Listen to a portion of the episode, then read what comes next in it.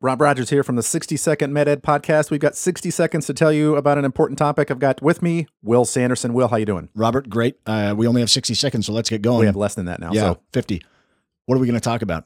sitting versus standing. Sitting versus standing, just in general, or uh, Yeah, while you're doing your work in your office or while you're podcasting, what are But I the can't benefits stand at of my desk. standing I- over sitting? I, I can't stand at my. I'll, I'll be just be w- wiggling my fingers down at the ground. you have to have a standing desk. Standing desk, say Ooh, you? like the one I bought yes, based on recommendations from you. yeah. So we we got standing desks, and they're uh, they they kind of they don't sound like such a great idea when you first think of it. Because you have to Okay. stand all the time. Yeah, you got to stand. but I feel better. I feel great right now. We My both mental clarity is is a lot higher than it is when I'm sitting, than it normally is, right? Relatively which is speaking, baseline low. right?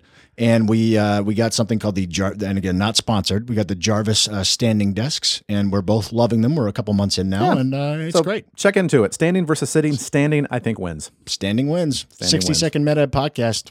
Later.